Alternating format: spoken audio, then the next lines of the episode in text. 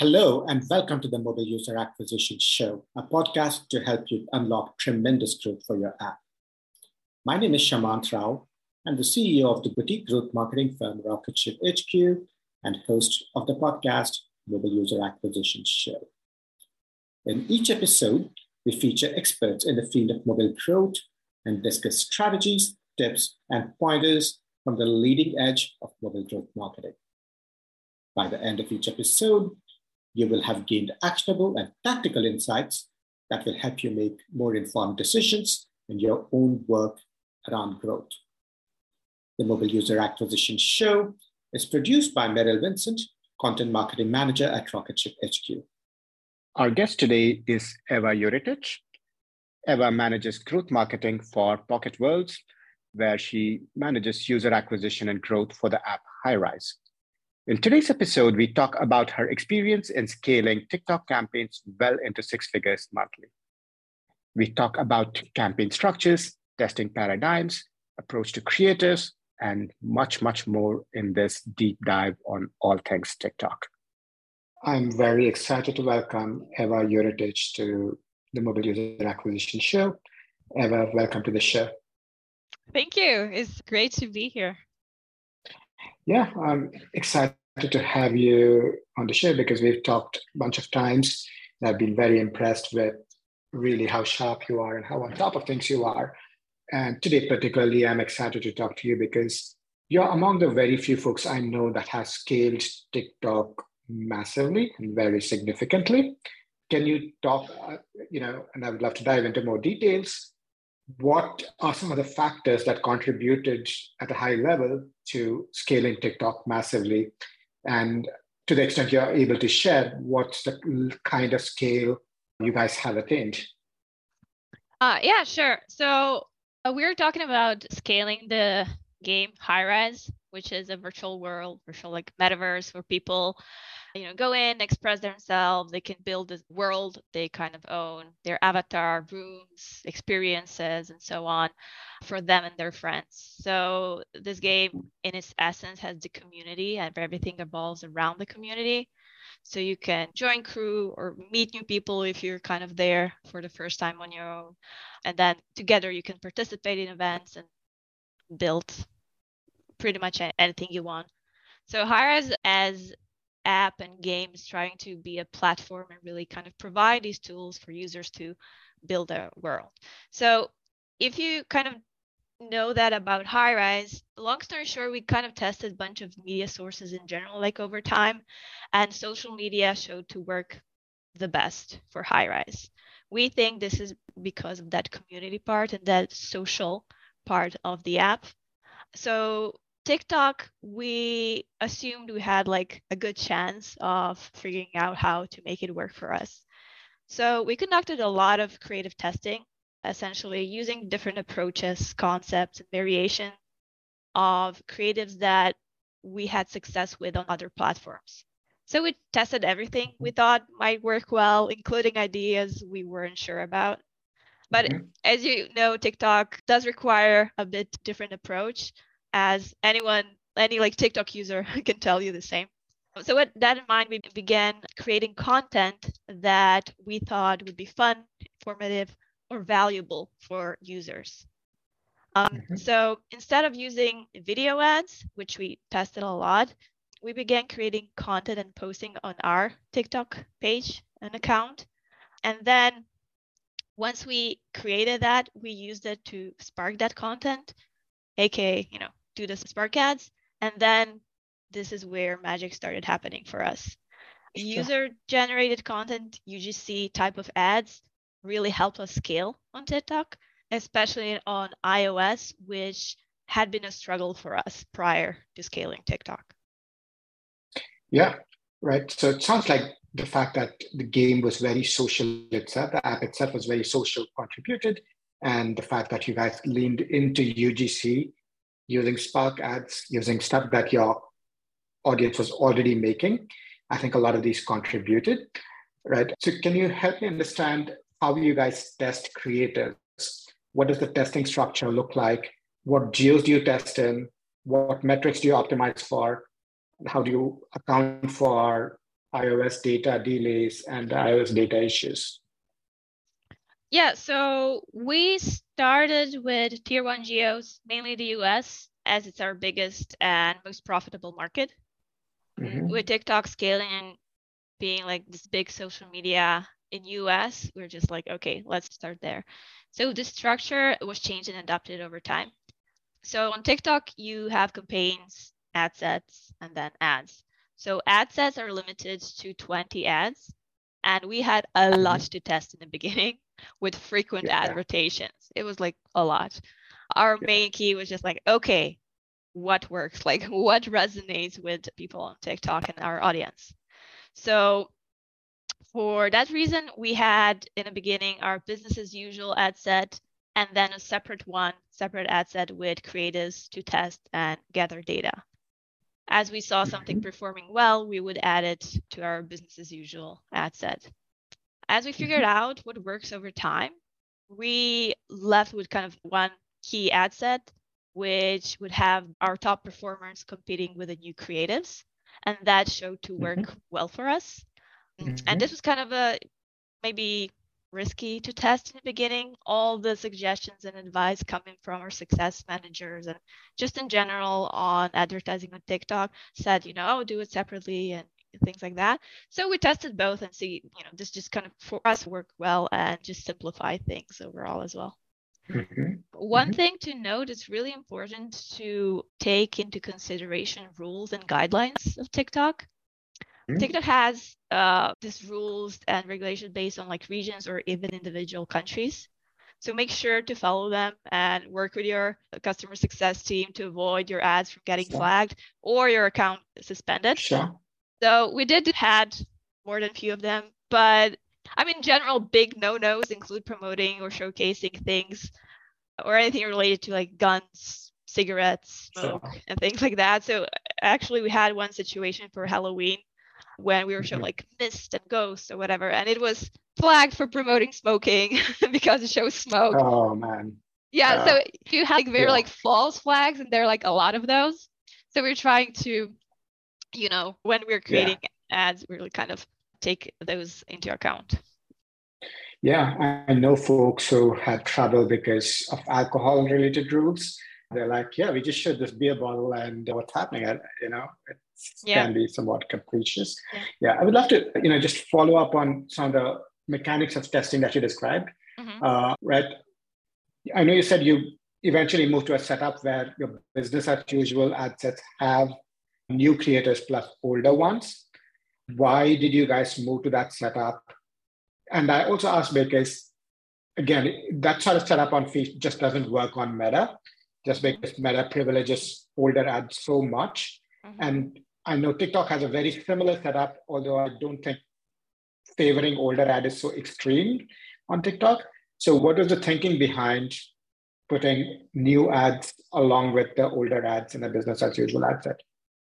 So, that was my starting point as well, being familiar with Meta, Facebook, and how we conduct A B testing or just testing creatives in general.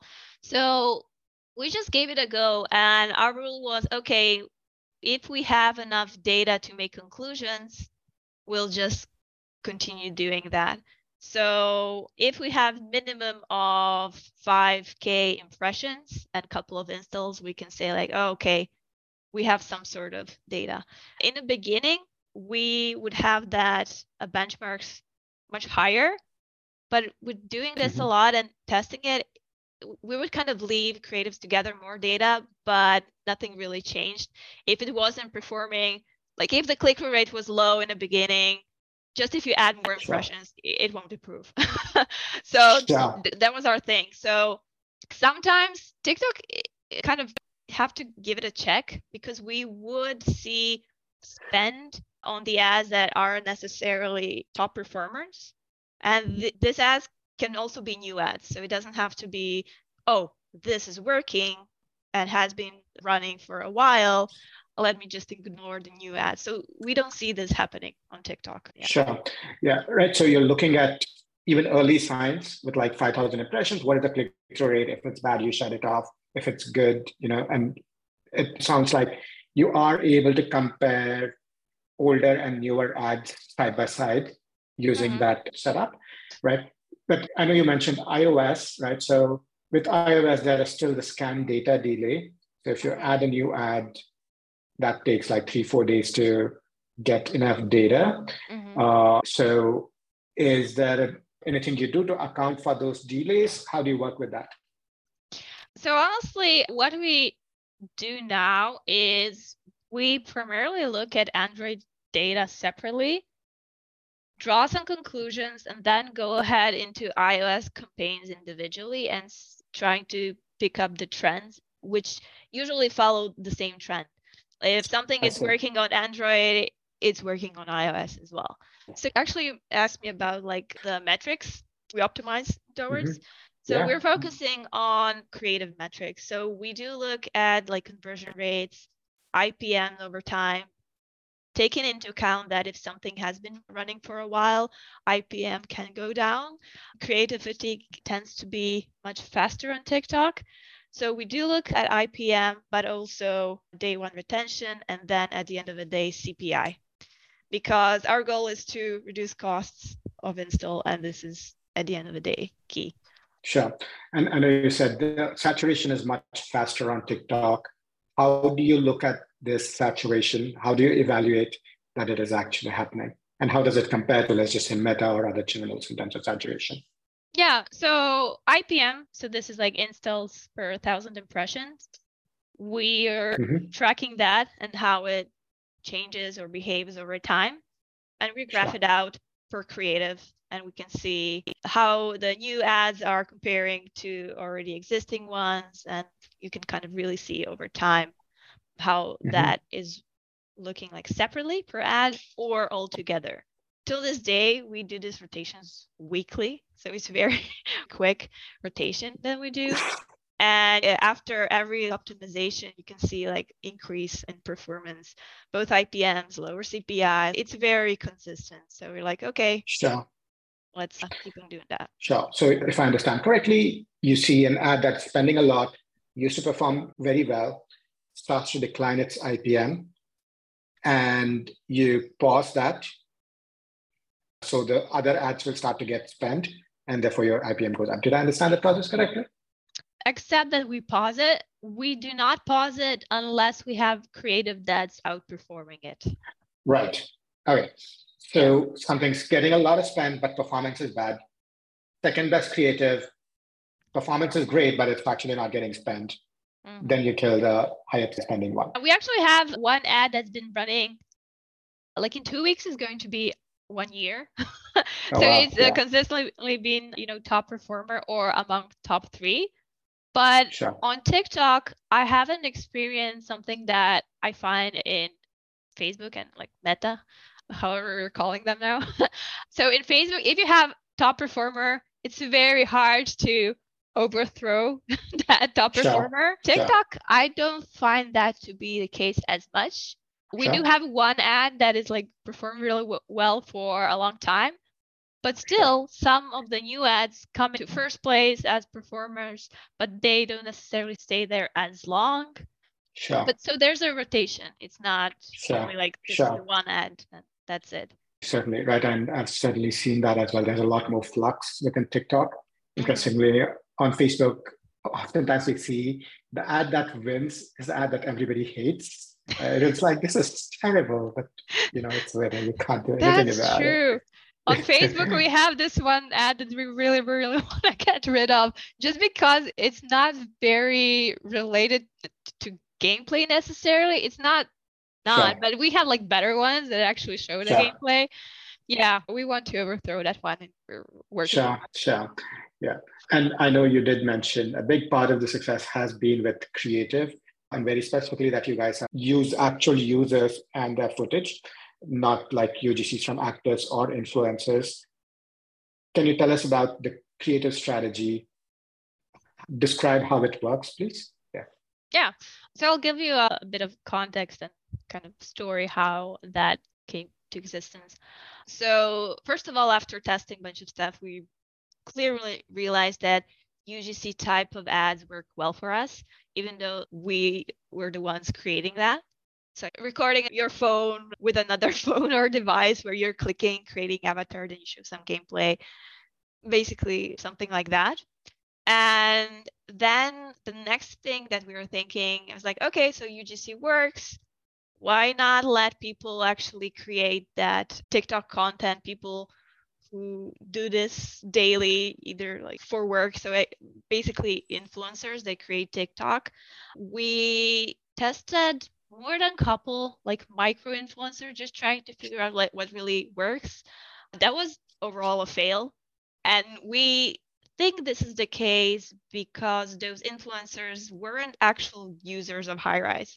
So unlike your puzzle game or any game you have like levels and there's like progression, we can see, you know, that might make sense, you know, and work with influencers.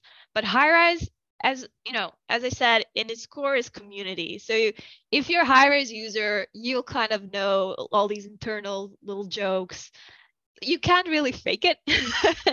so our next idea based on our failure with influencers was okay, why don't we reach out to our users and see if there are people that, you know, create TikToks on their own.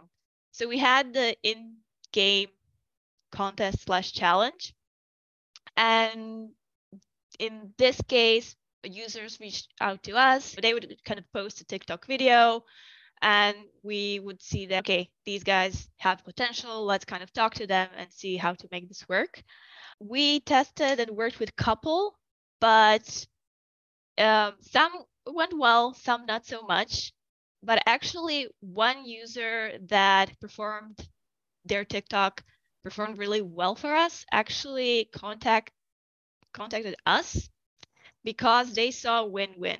So we worked with them and they say, hey, you know, they sent us an email and came with a proposal with us saying, hey, I'll create TikTok content. I'll share it with you. I'll spark it with you. You can use it or not. Just like, let's see what happens. And we were like, I mean, sure, why not? We have like additional ad to test and see how it works.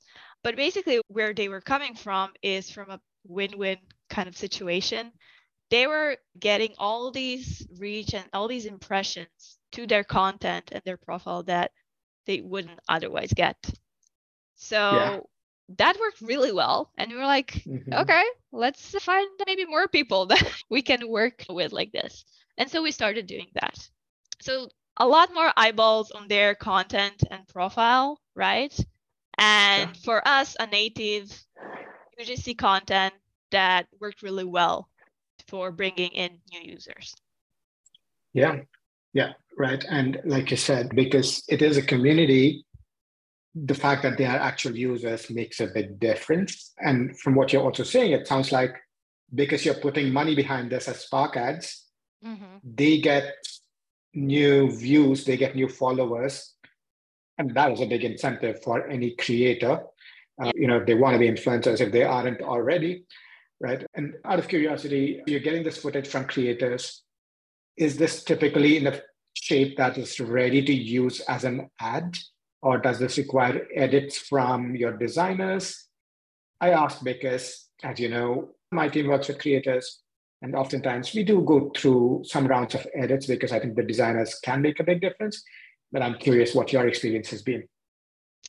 For us, not at all. We do not edit our users' content at all. Sure. So for us is we're like we just want them to do whatever they're already doing. And if it works for us as an ad, great. If not, great. we do share feedback with them just in general more like technical things you know make sure to use commercial use music so we are allowed to run that as ads do not use guns cigarettes smokes you know just kind of general guidelines and just in general maybe if we tested something in house creative wise we would just kind of tell them it's better if you show your face if that's not what they do, it's completely fine. It's still their content, and we want sure. that content to remain theirs. You know, record with your phone, show what you're doing, and explain what you're doing. Just kind of a general guidelines. So there are no edits sure. on our end, and primarily why we think this works A, they are actual Highrise users. They know all the good things, they know the struggles, they know, oh, this is the desired item and super expensive, or this is the theme that's going on right now. Whatever it is, the content they do, it's very relatable and it's yeah. not fake. It's very, you sure. know. So, sure. yeah, we stay away from like editing their content and we're just like, you do you, and they're incentivized to improve it because right. if you run it for a longer time, more impressions they get. Right. Uh, so if they ask and they do for feedback, we tell them like, hey, maybe you can. Right. Yeah. yeah. Right. And that feedback oftentimes can point them to how to improve the quality of their output, and that certainly makes sense. Right. Is there any quantitative feedback you guys give, or is it more like best practices? It's more of a best practices I mean, on their end, they see the impressions and the engagement they right. get, the comments, the likes yeah. on their videos. So they yeah. also have a little community there and they talk to the TikTok sure. users. So for us, if it's well performing, video keeps running. So they see more sure. impressions, more engagement, more comments. Sure.